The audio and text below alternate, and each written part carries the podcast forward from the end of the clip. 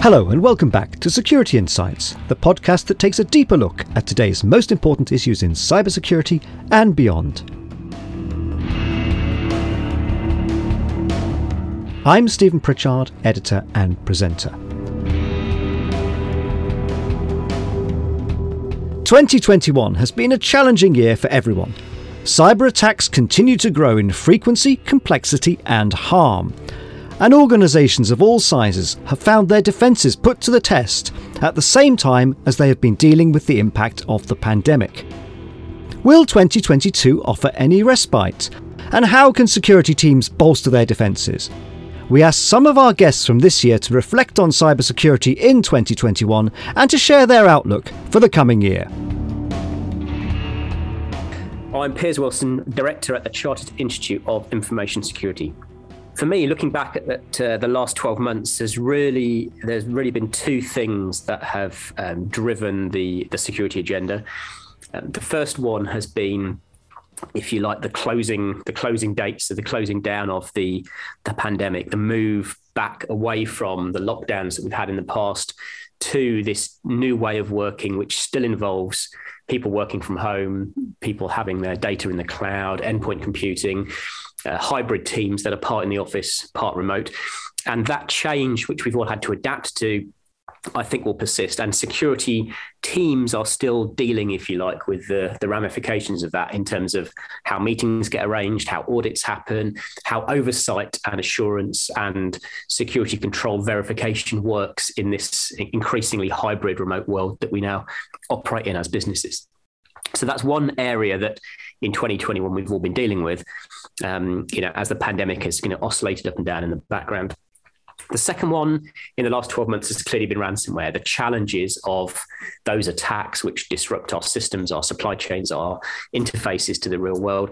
And ransomware has been a huge challenge for organizations, for security professionals, and also for those working in the insurance side of um, cyber risk, where you're trying to transfer risk to insurers. They're also acutely aware of the cost and the damage that ransomware can do, and therefore the liabilities, financial or otherwise, that that can entail. Then, if we look ahead to 2022, those two challenges I think will persist. We will still have businesses as the pandemic, you know, fluctuates between you know relative unlocking and then restrictions. We'll still have businesses that are getting used to operating in a remote way with people working from home, with teams spread between offices and changing the way they do things like third party visits, like site audits, reviewing data centers, how they enforce security measures in this new paradigm that we've all inherited from, from COVID 19. And then if I look at ransomware to see where that's going, well, we don't really see ransomware attacks becoming less of a problem.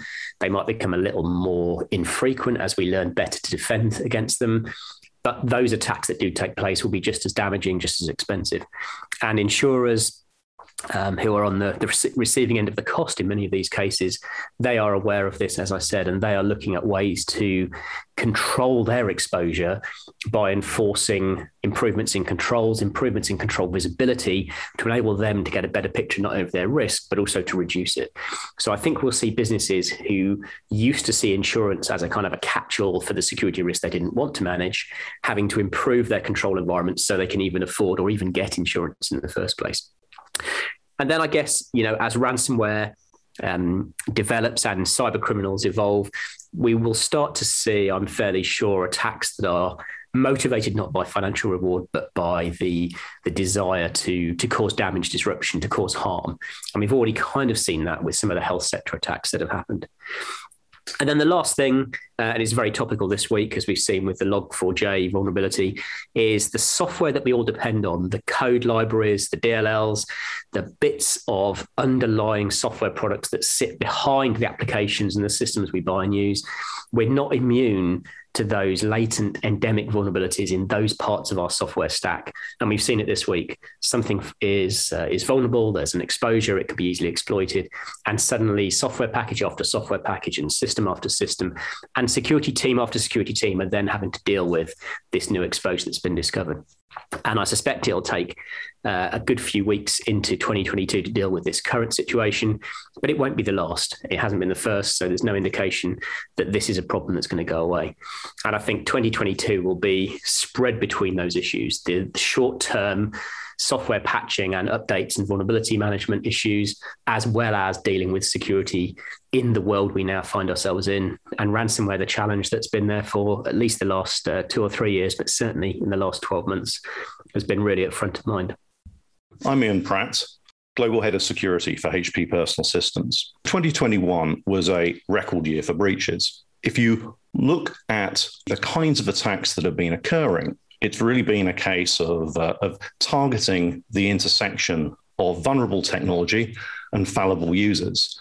The attackers luring the user to click on something, compromising their endpoint, which then is used as the beachhead for deeper compromise into the uh, into the organization. The same methods have been used for that for doing that for many years, and I'm sure will continue to be used as the primary means through uh, through 2022. And if you look at, at how things are evolving when it comes to predicting the future, the, the, the, uh, the William Gibson quote of the future's already here, it's just not evenly distributed is very much true when it comes to cybersecurity. We can look at things that happened last year that were perhaps the preserve of, uh, of nation states or very niche attacks, and we can expect them to become more mainstream in uh, in 2022 and subsequent years. And there are a few things there, I think, which we should pay attention to. One attack which I think stood out last year was the Kaseya software supply chain attack. Software supply chain attacks have, uh, have been around for a long time, but traditionally it's been the preserve of, uh, of nation states doing um, you know, quite targeted attacks against uh, you know, governments and, uh, and maybe enterprises. But with the Kaseya attack, we saw a software supply chain attack being used for, for ransomware, which is uh, you know, really the first time that that had, uh, had occurred. All independent software vendors need to really think about how they could become a target for, for that kind of attack and how you know, ransomware criminal organizations may be trying to use their software to actually target their end users. And it, that's the that's now in scope. Whereas perhaps if their customers had not been government organizations or enterprises, that might not have been something they'd had to particularly worry about before. But now every software vendor is uh, very much in the potential crosshairs of these uh, these criminal organizations. All organizations need to start paying more attention um, to the, the security of their infrastructure, particularly if they have things like cloud update services you know, their whole build infrastructure, they need to make sure that they're doing a good job of locking that down to uh, to stop it from being abused by uh, uh, by attackers. Something we saw happen you know, in 21 and earlier years, we're likely to see a re- repeat of, is victims being attacked multiple times in, in quick succession from uh, from different groups because if an organization has poor security if it becomes known that they have paid a ransom, then we see other organizations very quick to, to learn that and then pile on and uh, also try to compromise that organization and, and get their own you know, ransom paid as a, as a result. It's now because of the, the trend to exfiltrating information prior to a ransom being demanded, it's now more likely that other criminal groups get to learn that a given organization has been attacked. And hence, because they've learned that, they can then target that organization themselves. And so these kind of pile on attacks are, are often easier for these criminal organizations to spot the opportunity to do that. Another key example of things which were once high end being more likely to become mainstream, I think we can see that when we look at attacks lower down the software stack. Obviously, most attacks today focused very much at, at the user uh, and the application level and moving into to targeting the operating system. But If an attacker can compromise software running below the operating system at the firmware level, then they've got an even deeper compromise of the machine that's even harder to t- detect and, uh, and harder to remove. That's often been something which has been uh, targeted by, uh, by, by nation states wanting to compromise a machine in a in a way that's very difficult to detect and very difficult to uh, to remove. But something we saw starting to happen last year was run of the mill criminal organizations performing reconnaissance of the the firmware state and configuration just as part of their normal operation when they take over a machine and collect information from it to then send to their command and control server we saw them starting to collect some of this information about how the firmware, you know, what version it was running, how it's being configured. And so this is a clear warning that the attackers are beginning to start thinking about the opportunities lower down the uh, the software stack. And I think it's quite likely that we start to see organizations exploiting that as we go into uh, into 22. Now they can see from the reconnaissance they've done how this often neglected area of security, you know, what the current state of it is. Many organizations don't lock down the configuration. Many of them don't have a program for regularly updating the firmware, and that leaves these uh, these systems vulnerable. So, with many employees working from home, we've seen additional opportunities for attackers that this creates. So, as hybrid work continues into uh, 2022, that creates a more challenging environment from a, a security point of view.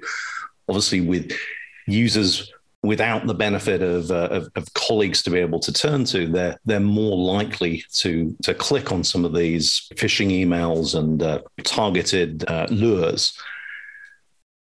But also, the device within their home is not getting the benefit of the various protections that it would have received if it was on the, the enterprise network with the various firewalls and, uh, and gateways that traffic would be having to pass through. And they'll be making use of devices on their, uh, on their home network, perhaps their, their printer.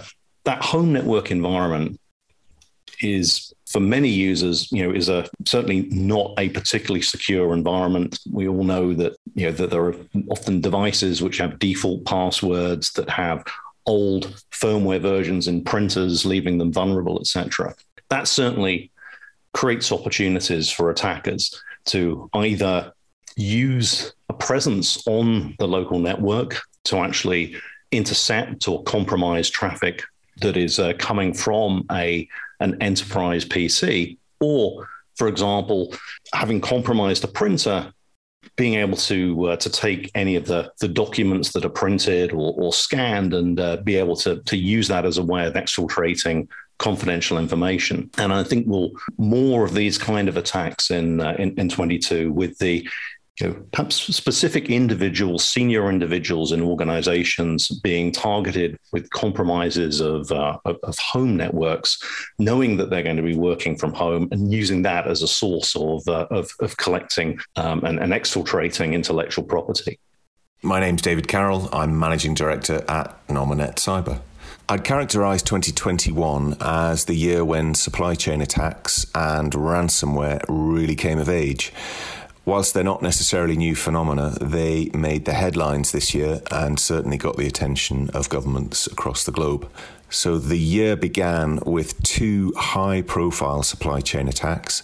Firstly, the SolarWinds attack, which actually came to the world's attention in December of 2020, but dominated the news headlines well into January and February of this year. This was an attack that was attributed to the Russian Federation and was quickly followed by the Microsoft Exchange attack, which was attributed to China. So these two attacks were attacks that involved one individual breach against two software providers uh, potentially providing access to many, many organizations, public and private sector globally. So we're talking large scale attacks, very sophisticated, perpetrated by nation states, and because of their scale and the access that they may have afforded to the attackers, they're particularly worrying. Turning to ransomware, uh, losses continued to mount this year. So BAE Systems and RUSI published a joint paper on ransomware. They described the problem as potentially spiraling out of control. And certainly that view uh, pessimistic though it sounds, is supported by data from the insurance sector. So this year, Lloyd's of London advised its syndicate members not to take on any additional risk related to ransomware. Uh, and we hear that many syndicates are halving the amount of cyber cover that, cover that they now offer. Ransomware attacks that caught the headlines included an attack that threatened life. This was the attack against the Irish Health Executive that's reported to have affected the provision of healthcare across the whole of the Irish Republic and to have cost around $600 million to mitigate. An attack in the US that affected critical national infrastructure was the Colonial Pipeline attack. And it's a good example of what former NCSC CEO Ciaran Martin calls the privatization of national security, whereby the corporate network of a private sector organization was attacked contact. And because that company, Colonial, were denied visibility of their commercial operations, and whilst there wasn't necessarily a safety issue as the pipeline infrastructure itself had not been attacked, a decision was made by that organization to cease the flow of fuel with all of the mayhem that this caused. So the penny will have dropped with policymakers that cyber insecurity may manifest itself as commercial risk to operators of critical national infrastructure, but as national security risk for governments. We've seen a lot of brave talk this year about offensive cyber operations, which is a bit of a misnomer in what I'm about to discuss, as it's a particularly badly understood topic. Uh, and a fair bit of nonsense has been in the media about hacking back and going after the bad guys. Most of this has been bluster.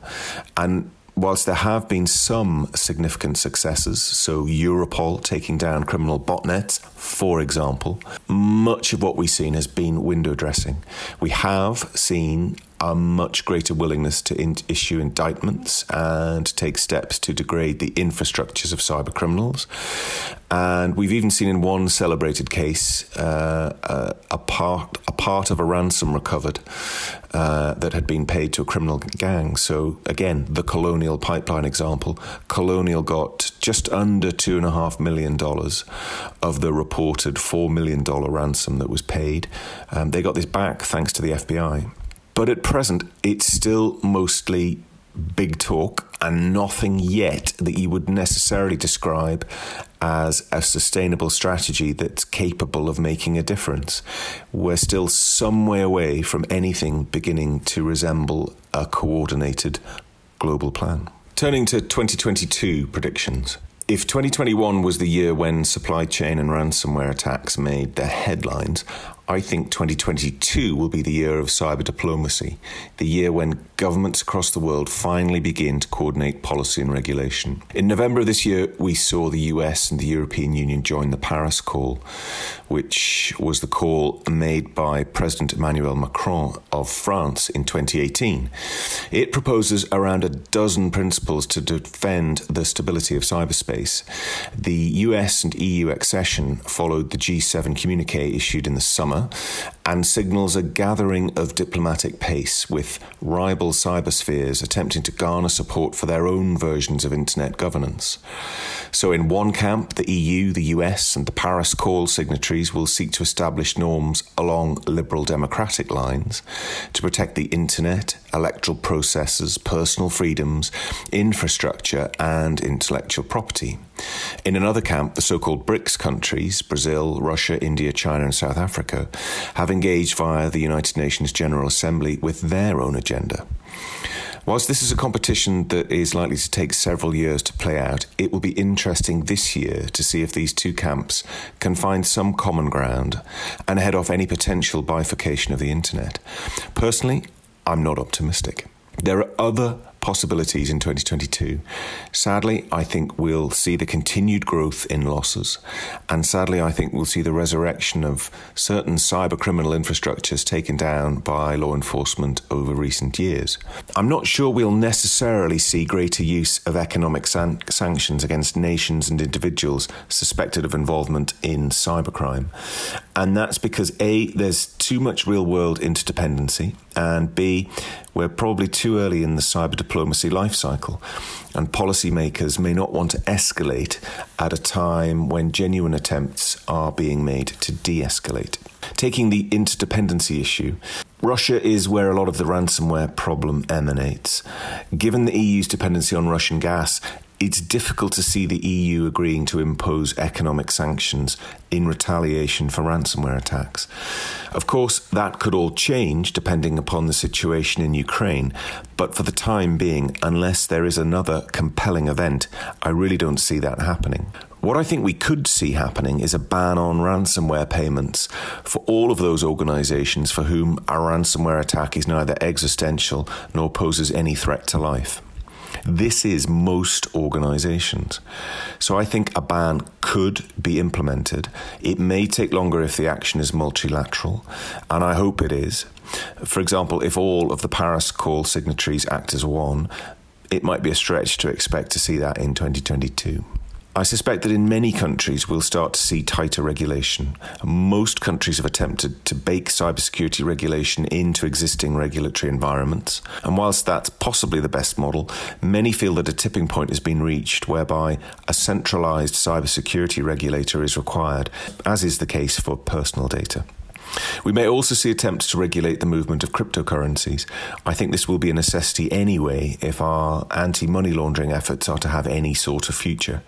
I think we'll see further tightening of the regulation of cyber and cyber enabling technology exports. All of these measures are potentially controversial and will require debate and time to implement. One thing most policymakers and industry analysts can agree on is a requirement for greater national resilience. 2022 will be the year when a realization takes hold that it's unreasonable to expect operators of crit- critical national infrastructure and providers of essential public services to exclusively own national security risk. Hospitals should be focused on keeping people alive and healthy, not combating international ransomware gangs. Therefore, I think we'll see more governments taking more calibrated risks via active cyber defense programs. It's clear that the market isn't taking care of cyber related national security risk quickly enough, and I think we'll see more governments adopting programs to take up the slack left by the private sector. In the UK and Australia, the NCSC and the ACSC both offer protective DNS services, protecting millions of organisations from common forms of cyber attack. I think we'll see more governments doing more to protect entire economies at scale. My name is Jamie Collier, and I work at Mandiant as a cyber threat intelligence consultant. So, I want to talk about what we are seeing here at Mandiant now, it's probably no surprise that ransomware is going to be at the top of many security prediction lists over the next month or two. I think what we're seeing here is a cybercriminal ecosystem that is becoming adept at recovering and responding to various government or law enforcement pressures. So that's not to say that these governmental measures aren't going to be effective just that they're up against a very dynamic and agile cyber criminal community, and it's become very adept at adapting to these situations very quickly. I think another interesting thing with ransomware is just the sheer spectrum of extortionary tactics that we're seeing now. I think it's well understood that data theft and data leak is now often integrated into these sorts of operations. But we're also seeing, for instance, ransomware groups call and harass employees or even conduct denial of service attacks. So there's a real spectrum of different threats and extortionary tactics facing organizations. And that tells me that ransomware response and readiness is now a, very much a multifaceted and cross organizational challenge. So there's now a consideration of do we have the PR strategy in place? Do we have a legal strategy in place? Really covering ransomware from a lot of different angles. Also, think that we'll see ransomware groups increasingly try to recruit insiders and they might even try and punish victims that hire professional negotiation firms to try and reduce the final amount of extortion payments. And I say that we're likely to see those things because we're already seeing them in 2021. And, and ultimately, I think that's what predictions should all always be about, in fact. It's about looking at what we might see in the future, but making sure that that's very much based on what we're seeing right now and the sort of emerging threats coming out over the last few months. We'll also be keeping a watchful eye on policy developments around ransomware and how pressure against ransomware operations or the pressure against the payment of extortion, how that might alter these dynamics. So, one thing that I am personally interested in is how impacts in one region could spill over into another. So, if, for instance, the US ramps up the pressure on ransomware operators, you know, will that have an impact on the European threat landscape? Will we actually see ransomware groups decide to target within Europe rather than the US, for instance? I think Fin12 was an interesting threat group in that it's been traditionally very focused on North America. But since the start of 2021, it's doubled its targeting within the rest of the world. And within that, there's been a notable amount of activity taking place within Europe since the start of the year. So, in, interesting developments to follow there. Mo- moving on, I think Another area we're seeing is actually within information operations or disinformation that there is increasing overlap between cybersecurity and these disinformation campaigns. So that might include these campaigns conducting website compromise or social media compromise and using those websites or social media accounts to amplify and distribute fake news or disinformation. We're also seeing a lot of these disinformation campaigns also include a traditional cyber intrusion, so there's that data theft component, and then legitimate information is then distributed online. So, so I think that's interesting. We're seeing this play out in the region. We've seen last uh, year or so, Ghostwriter is an information operations campaign that we follow that's really focused on sowing discord within Eastern Europe and really expanded its modus operandi over time. But I think what's interesting is we've observed at least some components of Ghostwriter influence activity conducted by UNC 1151. This is a um, espionage group that Mandiant has linked to uh, with high, with high confidence to, to Belarus, and I think I think for me that is interesting because we talk so much about the usual suspects, the likes of Russia, China, North Korea, Iran, but we're now seeing countries like Belarus increasingly come to the fore, um, in, increased appetite now to conduct cyber operations and espionage and information operations.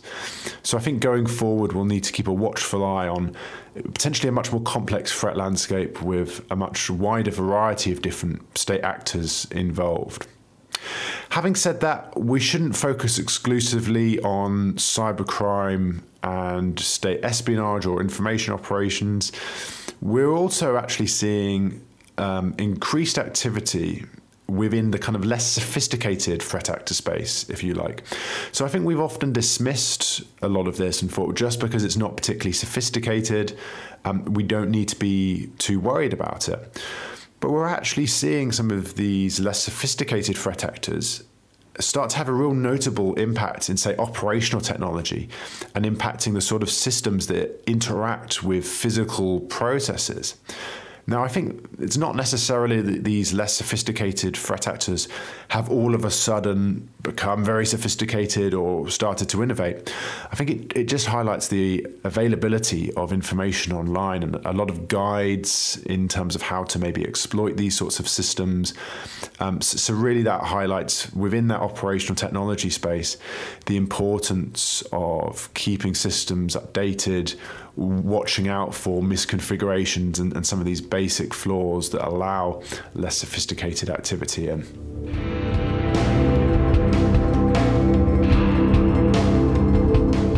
Those are thoughts on this year's key cybersecurity events and predictions for 2022 from some of this year's guests. That, though, is all for this episode of Security Insights, and indeed for Series 2 and our coverage for this year. We'll be back in January, and I hope you can join us then. In the meantime, you can catch up on past programmes on our website, securityinsights.co.uk, and of course on iTunes, Google Podcasts, Amazon, and Spotify, All that remains is for me to thank this episode's guests, and indeed everyone who's contributed to the podcast this year, and of course to thank you for listening. Have a safe holiday period and a peaceful new year.